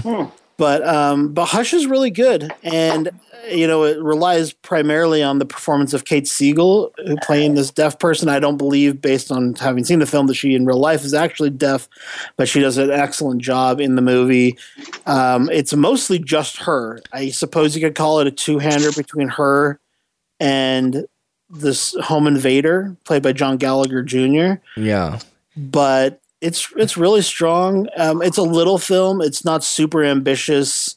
It's a one location for the most part, and so it feels very small and kind of slight in that way, and maybe f- slightly forgettable in that way. But if you like home invasion films, if you like kind of a modern slasher, it's a really great entry and a really interesting film, and an, another good example of what Blumhouse is doing now. And and Mike Flanagan just is a is a really skilled director. I think I would give this one a seven point five, and and say rent it. Um, I would rent it right away though. It's a you know this is a stream it right now. It's on Netflix currently Mhm. for Netflix subscribers. It's one you can check out for free, and so Right. highly re- recommend you do it. It's a great film and probably will make my end of year list this year in 2016. Although maybe toward the bottom of that list, it will. St- it, I'm I'm guessing it's still going to rank based on what we've seen so far. It's interesting that you're talking about this because um, Hush, along with Don't Breathe, I mean, those remind me a lot of the Wait Until Dark from 1967 with uh, Yeah. Audrey Hepburn. Mhm. And what's really cool about what you're describing is like, and and what we see in Don't Breathe, like that premise, it's almost the Wait Until Dark premise flipped around. That's exactly right. And yeah, it- you're not you're not dealing with a victim here. Yeah, this is the inverse of that, and I think that's very clever. And I bet you all, both of those films, I bet Hush and Don't Breathe probably um, owe something, you know, in their inspiration to Wait Until Dark. Now, for the listeners out there, I mean, it's it's tense. I mean, it's it felt more like a thriller the last time I watched it than a full blown horror movie, but it is scary. I mean, it's home invasion, and if you want to Mhm. watch something a little bit older with with Audrey Hepburn, Wait Until Dark, 1967 is a great pick. Absolutely. And Alan and Alan Arkin. Oh yeah, and Richard Crenna, right? Unusual. Yep. Yeah, it's good stuff. And I just wanted to uh, also add that Kate Siegel, she co-wrote um, Hush as well with Mike Flanagan. So congratulations to her on that. It was her first writing credit that I'm seeing. So nice. she really nailed it there. She's the, one of the stars of Oculus, obviously, and um, she's in Ouija, Origin of Evil as well. So someone that Flanagan likes to work with. It's probably his wife or his girlfriend, and I just am out of touch with that. I don't know. Yeah, She, well, she's uh, she's really good. you're not keeping up with the Hollywood fan mags. I haven't the done it. Yeah. so celebrities, they're just like us. Yes. okay, so we just we're, what we're gonna do is we start to wrap up the show. We have a, a few things that we want to kind of um, run down through for everybody. We saved this uh, for the end portion of the show in case you don't want to hear any of it. You can just I guess shut off the podcast. But but this is like a, a lot of really cool stuff. Actually, we got some prizes we're going to be giving away, and we got some listener feedback. And so that's what we're going to be moving into now. Um, and Josh, I, I, let's kick it off with um, telling them about the winner of the pen. Okay, so we've got um, these pins from IB Trav. He again is the guy who does the um, horror icons within the Scooby Doo world. So he he started out posting these images online, which were just hilarious of kind of classic scenes from Scooby Doo, but with Freddy Krueger or Michael Myers or Pinhead or whoever mixed into that scene in, in place of the Scooby Doo monster he now is doing a series of pins and a book, I believe, as well, which I'm really excited about the book. But the series of pins just feature a horror icon. And at the time of this recording, pin number two is about to be released. It's going to be uh, a ghost face inspired pin. This first pin, which we're giving away tonight, is a Michael Myers inspired pin, again, in the style of the Scooby Doo cartoon. IB Trav nails the Scooby Doo look. Yes. Like it's amazing because you remember how excited you were when you saw like um, Batman and Robin and Joker and Penguin on the Scooby Doo cartoon. Right. Yeah. Like, the Harlem Globetrotters. yeah, those guys. Like that was so excited to see them adapted and, and just pulled into that universe. Well, we see these like like truly amazing classic horror monsters uh, put in there, and it looks it looks right on the money. IB Trav, you got mad skills. Yeah, that's awesome. Okay. Yeah, I mean, I would like to see a show, frankly. Yes. Uh, with with uh, his, I would like to see the Scooby Doo version of um of what he does here. I think it's, A it's modern good. a modern Scooby Doo. That would, Yeah. with with these, Well, I want it to look. be I awesome. want it to still just look like this, like the original Scooby Doo, but with Yeah, yeah. with our horror characters in those in those would be really Because here's the thing, I am so into Daphne, which is the one in the purple dress, redhead. I Okay, I can't gonna even say, tell you. I'm gonna get gonna get crazy right here on the podcast. Are you sure that's Daphne? Yes, I'm positive. It's not Velma. No, you're the one that likes Velma, Doc. You No, I don't me. like Velma. I like Daphne too, but I guess you're right. I guess that is Daphne. Yeah, Velma's the So other. you put Daphne in the ha- Halloween remake, and then you get Oh. Yeah. you, uh, See, that would be interesting because when they pull the like when they pull the mask off of Jason Voorhees, it's not going to be the town's mayor. You know, it's it's going to He'll be say- this this sort of this sort of If it weren't for you snooping Decrepit- kids. yeah, exactly. I would have killed that town if it wasn't for you stupid for the for you meddling kids. For you snooping kids. Yeah, I love it. I love it. Okay, I'm, so I'm going to put some of his artwork actually in in the show notes so people who haven't seen it can find it, or just go to ibtrav.com or follow him on Twitter or Instagram. It's totally worth following the guy. He's got some really amazing work. he's But- very cool. Okay, so so you're giving this is the Michael Myers pen right now? Yeah. Well, technically, it's called the Spooky Shape of Haddonfield. Right, right. But yeah, Michael Myers inspired, and we are going to give away two of these pins and then two stickers that are the same image as the pin, but they're just a sticker. And so, if people want to get their hands on these, they need to email Jay their contact information so that I can get these sent to you. Um, but we're going to draw for our winners right now. So, for the first winner of pin number one, here we go. We are going to go into the old HMP hat here and draw out a name. Love it. And it is Better be me. Ford. Ford McBain. So Ford, Ford McBain? yes. I love that. Get in touch with That's Jay. an awesome name. It is an awesome name. We will get you a pin. That's right, Ford, and you can get that pen in any color you want as long as it's black. Does everybody get that? No. That's what uh, Henry Ford used to say about the Model T. He actually said you can have it in any color you want as long as it's black. Very good. The Not as is funny when I explain black. it, but Actually, it's better when you explain it because no one knew what the hell you were talking about. okay, well, you have to pay Since- attention in school, Since babe. when do you not like explaining jokes? I know, I love it. I just love saying, get it? Get it? Like, I love that part. Anyways, okay, so that was the first winner. Okay, pin number two. Here we go. And our winner is Halloween Mom 31. Oh, I love Halloween Mom 31. Yeah, that's Allison with an I for Nice. So congratulations, Allison. We know she's a big Halloween fan. It's right there in her name, Halloween Mom 31. So Yes. Perfect. yeah, that will be. And then so we're, we have two stickers really quick. I'm just gonna hurry and hold on. Let's see. Okay, this one goes to Sam Loomis 13. So I don't know who that is, but we have your name, Sam Loomis 13. You wrote an excellent review on iTunes. Thank you so much. Yes. Um, and we appreciate all of the people who wrote new reviews on iTunes. And we will get this out to you, Sam. Loomis13, if that is your real name. Email J, horror movie podcast at gmail.com, and we will send that sticker out to you. And lastly, here we go. One more sticker, right? This is one last sticker. This goes to Jonathan Watkins. Um, and Jonathan posted our uh, post on Facebook. So thank you, Jonathan. Nice.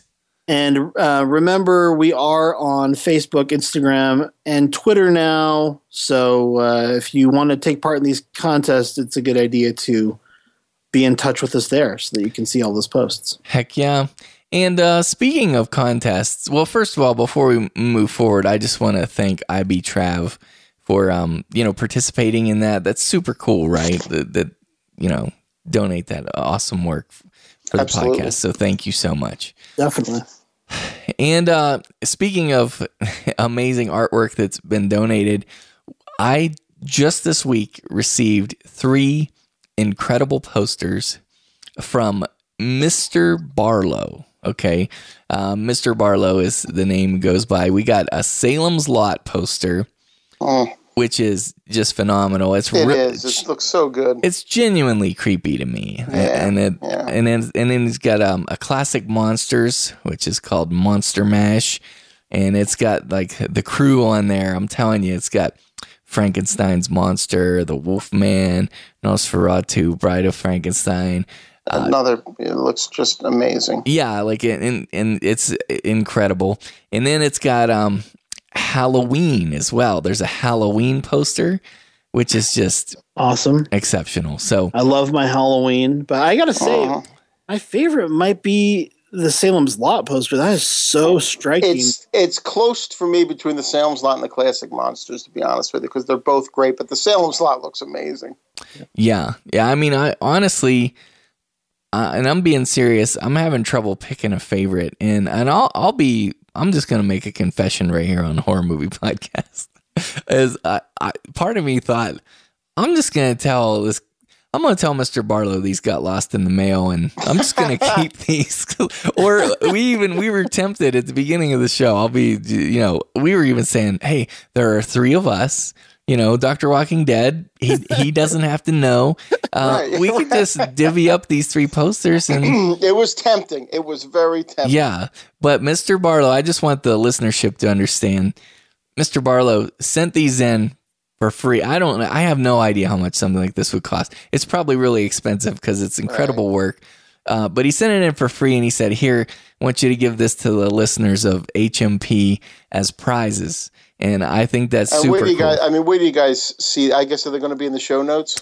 Um, I, yeah, I don't think he, I don't think he would mind if I post those in the show notes so you could see what they look like. Maybe you know what? Maybe check with them first, I guess, to see. But yeah, because I think Yeah, I don't wanna people- get mean, arrested. I guess if they're going to be winning it for free, it doesn't matter. It's not like they have to see, the, you know. But take our word for it. They Yeah, are. they're- They they're are awesome. Yeah. really, really cool. And and how do you win these? Well, like I said, in five episodes from now, we got episode 100 coming up. We're going to tell you um, what kind of episodes we're going to be doing here at the end of the show. So I want you to stick around so you can hear the agenda for the next uh, several episodes. But in episode 100, we're going to provide a way for you to qualify to potentially win one of these three amazing posters from Mr. Barlow. And speaking of contests, we have another contest that is currently underway still. We have the the library at your mercy submissions. And in fact, um, we got some really good submissions. We got uh, Robert sent in horror in the library is what he's calling it. And I really like that, Robert. So it's his horror in the library submission. And he visited his library, which is the Los Angeles Central Library in downtown LA. And he sent some great movie picks. I was reading down through them. He even has a recommendation in there for us, which we will be talking about on a future episode. And I love the photos too. That like made my day. And then Josh, there's also another awesome entry from Jody, right? Yeah, that's in the feed right there. If Dave, if you haven't seen that yet, you can check I am it out. looking. Yeah, Look at that. I have seen. Yes, I did see this before. I did see this. I saw. yeah, this post it was on before. Twitter, so um, Yes, hopefully yes. our Twitter followers saw Jody's submissions. But yeah, he's got some awesome ones here. He laid out all of the videos that they had at his library. Um, you know, a lot of more mainstream titles here for the most part, but he pulled out the ones he thought were maybe the stranger ones, which I wanted to share. Yes. Um, he has The Living Corpse, uh, which I haven't heard. Oh, no, it's The Amazing Adventures of the Living Corpse. I've not heard of that one. Do me a favor, Josh. Only tell like five of these because when we do the episode, the At Your Mercy Library episode, we can talk about the other submissions. So just Okay. tease them with it a little. We've got some one called Needle that looks terrifying. Oh, yeah. Tagline there is Your fate has been chosen. I thought it, initially I thought it said Your face has been chosen because it's got a face with a bunch of needles sticking out of it. Yes. This one is called My Super Psycho Sweet. What is that? Oh, My Super Psycho Sweet 16 Part 2.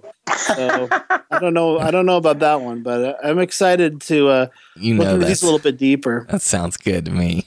He did have Final Prayer here in the weirder ones, and I got to say, Jody, I think me and Dave both gave Final Prayer a pretty good recommendation. Yeah, mm-hmm. absolutely. you guys did. Yeah, I like absolutely. We also got some awesome At Your Mercy library picks from Shani Dreadful. Nice. Of Dreadful Reviews and formerly of the Dead as Hell podcast. Shani is a longtime friend of the show we've been trying to get on, and we just have never been able to work out the timing. So hopefully we'll have Shani on in the future. But Chantel, uh, she had three awesome movie selections from her library Cat People from 1942, Curse of the Cat People from 1944. I know Dave is a fan of those, if I'm not mistaken. Absolutely. And then we have To Kako aka Evil, which is, I believe, the very first Greek zombie film. So that's kind of exciting. Um, that would be an excellent selection for our Horror Around the World segment, or maybe, yeah, for an At Your Mercy pick. So thanks, Shani. Yeah, it's great to hear from Shani again. She's a new mom. Congrats to Shani and her little family. And you're right, Josh. We've actually tried to connect with her a few times and get her on the show. And um, maybe we could still make that happen one of these days and bring her on as a special lady killer guest. Yeah, so that's just some of the submissions. And remember, um, what you're competing for for this is a free Green Room Blu-ray, which is um, exceptional. So what we're gonna do, we're gonna we're gonna pick as we usually do three or four movies from among these, and then we'll have a listener picks at your mercy horror in the library episode. And in that episode, if we picked one of your movies, there you'll we'll draw the name and see who wins that free green room Blu-ray. Ooh, Jay, I think I might see yours amongst Jody's pick. Should I not give it away? no, wanna... tell it. I got to hear it. I'm, I can't even. It's Lake Placid versus Anaconda. Oh, yeah. I know about that. That's a what a great idea for a film. Absolutely. yeah, that, how's it getting any better than that?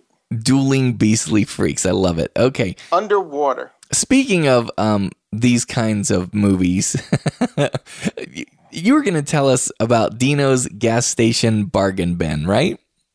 Oh yeah, so Dino also sent in a little photo, which you know I encourage our listeners to do that. That's it's cool to just see what you guys have been checking out. And Dino sent a photo of the stuff that was at his local 7-Eleven here, and I was kind of blown away by the selection. Um, this makes me so happy, Dino.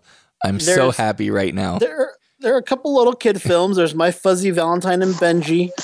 Uh, there's there's a couple dumb comedies. There's Bulletproof with Damon Wayans and Adam Sandler and mm-hmm. and uh, Burt Wonderstone, Knocked Up. But then it's got a pretty strong horror selection here. Uh, Twilight Zone the movie.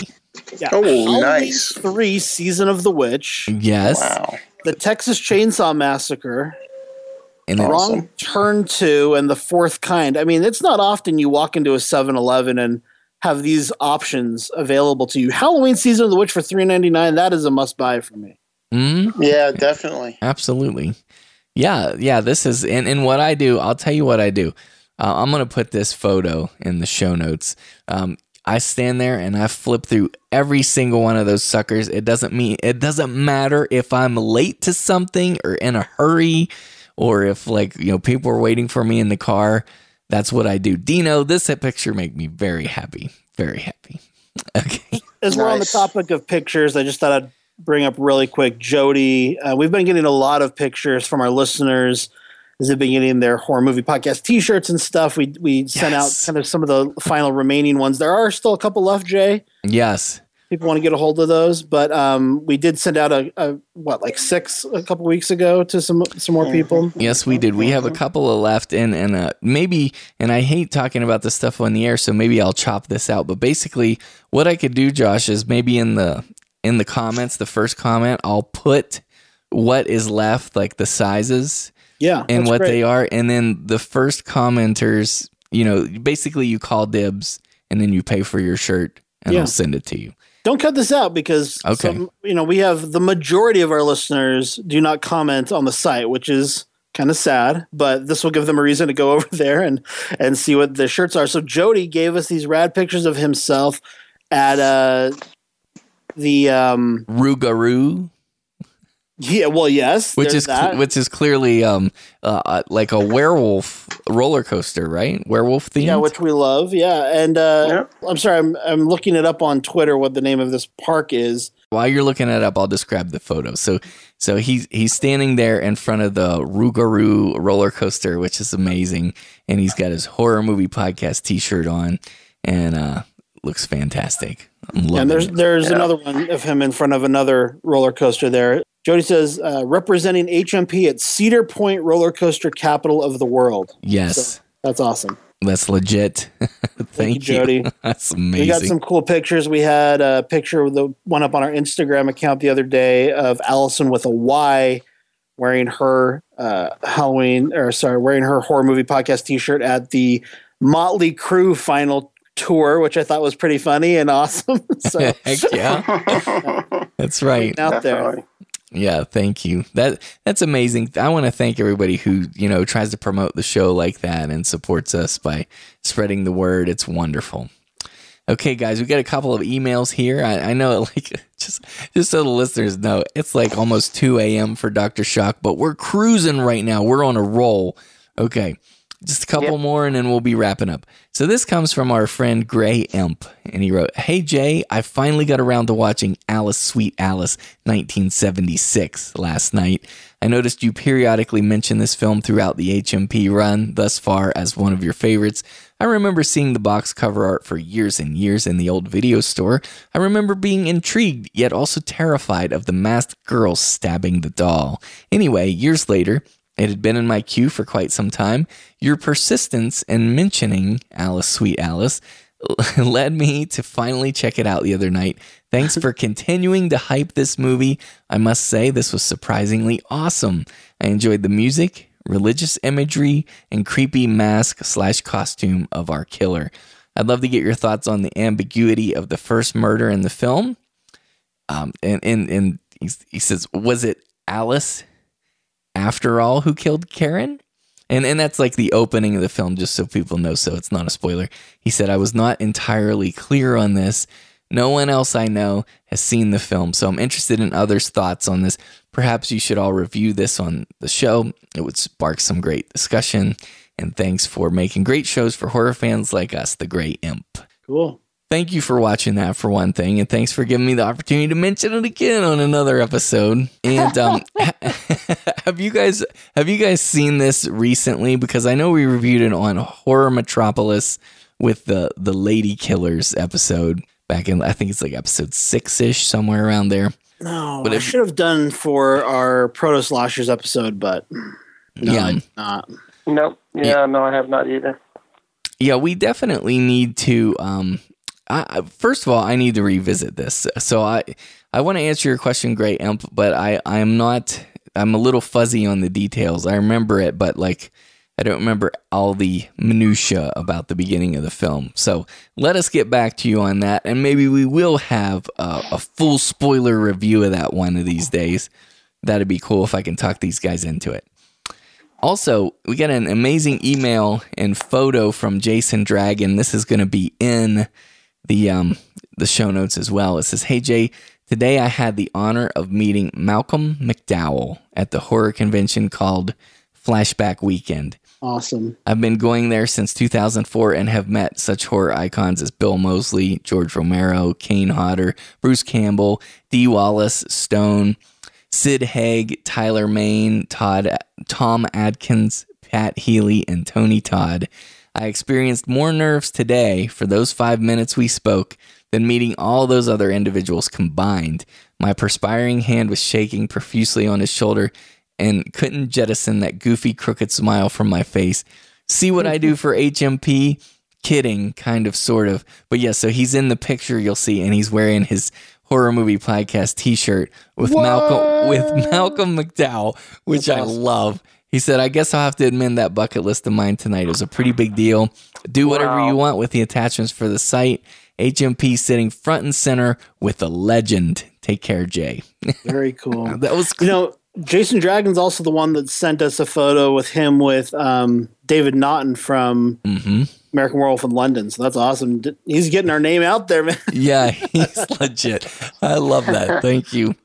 And then um this is this is kind of a a little bit of a deep cut kind of comment here, which I really like. This came from Stephanie, and it, it just it, I'm just so excited when we get emails from the the lady horror fans because I just in my everyday life I don't encounter a lot of lady horror fans, so it's neat to know they're out there. Stephanie writes, "Hello, new listener here. You mentioned a friend." That is Logan Marshall Green's doppelganger. You remember that movie, guys? The Invitation. And I and I said that Terror Tovey, Craig Tovey, like looks exactly like that guy. she said, "May I submit the photo below for your review?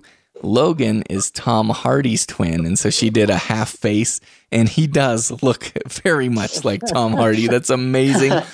So thanks for taking the time to do that, Stephanie.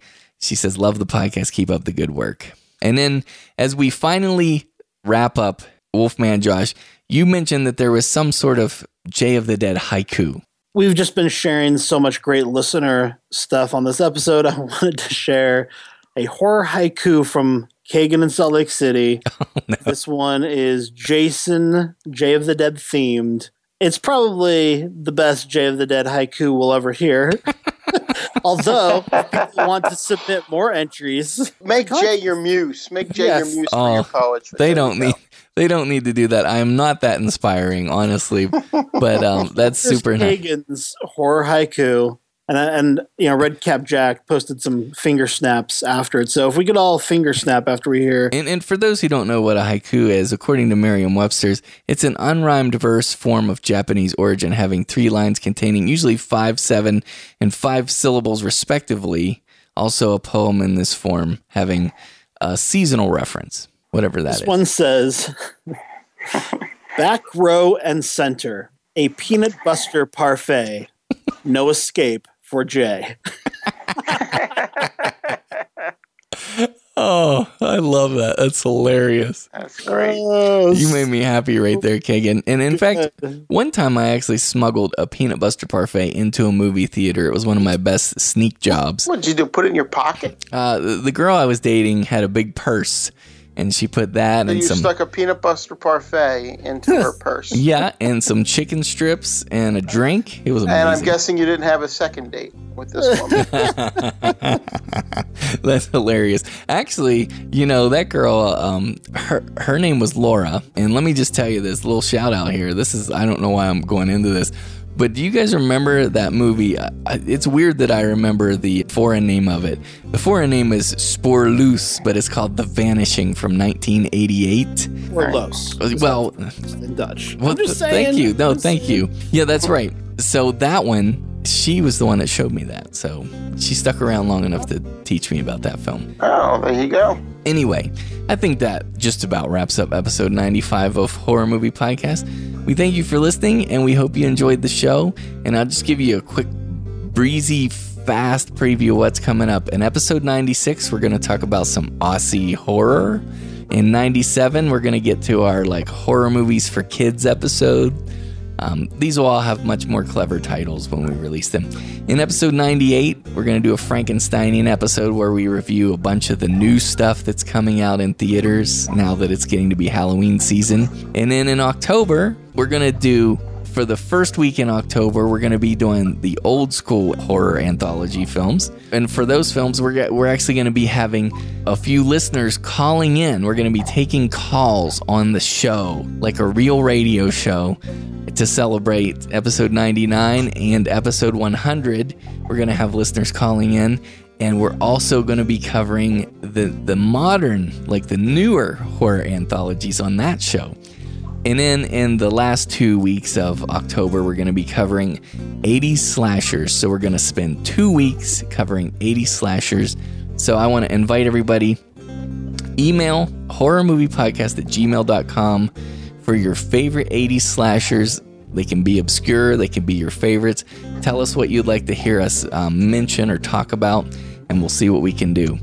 And then, guys, moving into November, we're gonna finally get around to that creepy killer clowns episode, and then and then in November, like right for the Thanksgiving holiday, we're gonna do a horror documentary episode. So that's some that's some good teasing, right, for the next few couple months at least. Yeah, good stuff. I'm excited. Absolutely. Me too. All right. Well, Dr. Shock, I know that it's bedtime. So, uh, what plugs do you have for the listeners? Well, it's the same as they are every week. It's dvdinfatuation.com. Uh, I am now down less less than a year to go. Yes, sir. Um, nice, sir. Thank you. And uh, at DVD Infatuation on Twitter. I do have a, uh, uh, a Facebook page. Is a search on DVD Infatuation. And you can catch me on the Land of the Creeps podcast with Gregor Mortis, Jesse Robbins, um, talking about uh, you know, we get into everything. We get into the new movies, the older movies, and we finally got into the 1930s now. So looking forward to that. Very cool. All right, excellent. What about you, Wolfman? What are your plugs? I just wanted to thank once again Kagan Breitenbach, a talented musician, also known as Listener Kagan from Salt Lake City, who recorded the music and composed and performed the music for our Screaming Online segment that we did tonight with Stranger Things. Thanks, Kagan. You can find all of his links in the show notes for this episode. Yeah, and even though Kagan writes haikus about me that are not in any way characteristic or representative of me, make sure you check out his Quartet Macabre music of horror cinema. It's insanely good, and as Josh said, it's linked in the show notes for episode 95 here. Got three things I wanted to mention really briefly. One is bad news for Jay. I feel really bad, but good news for Dave. Um, I wrote an article for a war uh, veterans magazine. I was approached to write uh, an article about the history of war in cinema for a veterans magazine. And I wanted to quote some of my favorite film critics. So I got a, a quote from Jason here, I got a quote from Cody Clark, and I pulled a couple of quotes from uh, Dave's reviews at DVDinfatuation.com. And sadly, I had a really crappy editor, actually. They spelled my name wrong multiple times in the magazine. wow. and um, added a couple of typos when I checked it against my original that I had not given them. So I don't know how they added, got the typos in there, but. Um, Love it. So, not a great editor. They also cut two sections. One of those sections had the quote from Jay of the Dead or Jason Pyles, film critic extraordinaire, and the other section had the quote from Cody Clark. So, neither of those made it into this, again, very little dumb magazine that's only in Utah. But still, I was excited to see Dave's name in print and get. Yes. how he had a, a quote about Saving Private Ryan and another about Apocalypse Now. Well that both made the article, and that was cool. Thank you. Um, What's the name of Thank that? you for that, sir. What's Thank the- you for that. What's the name of the periodical? I'd like to try to locate it here. It's called Valor. Um, it is only in Utah, I believe, although you may be able to order it. They don't have the issue online yet. They, they it has shipped out because they sent me two physical copies of it. Um, you can find it online at utahvalor.com, and it's mostly, I mean, they say it's for Utah's veterans, but it's actually very general and about just you know veterans in general. So. Mm-hmm. Um, I did an article again that's just like a really brief survey of um, wartime cinema. That I thought you know I did a, I thought I did an okay job, but it's not like it's not any great insights. It's just like a it's literally just a survey of the history of war on film.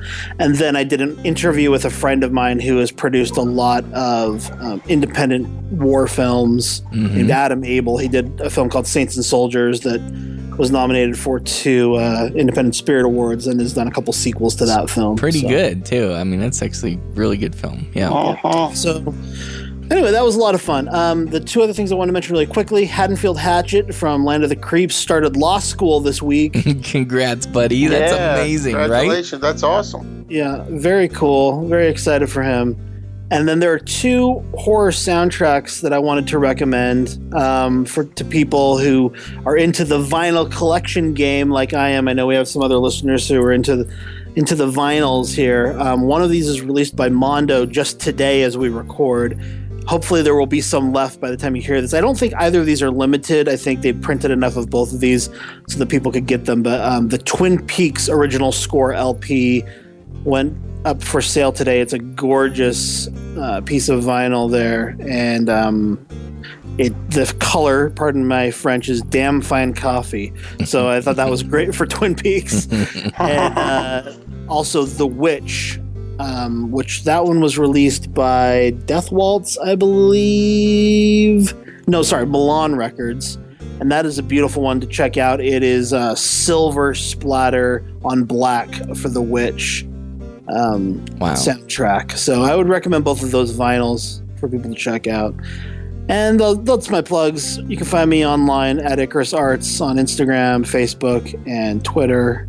And my other podcast is Movie Streamcast at moviestreamcast.com. Yes, sir. Thank you. And I would just love if people check out Movie Podcast Weekly, episode 200. It was pretty freaking funny, actually. And um, we did 17 reviews on that. And for those who were weekly horror movie podcast fans, the listeners asked if we would do that format. And so that's what we did, round robin style, where everybody picked a movie for everybody else and we reviewed, and it's a blast. So that's episode 200. Check it out. And I love to get emails from you at horrormoviepodcast at gmail.com. And as you can tell, I hope, uh, we love your comments. And so we want you to get involved in the horror movie podcast community. I feel like we're friends. I really do. So keep those coming. You could comment in the show notes for this episode or any episode, actually.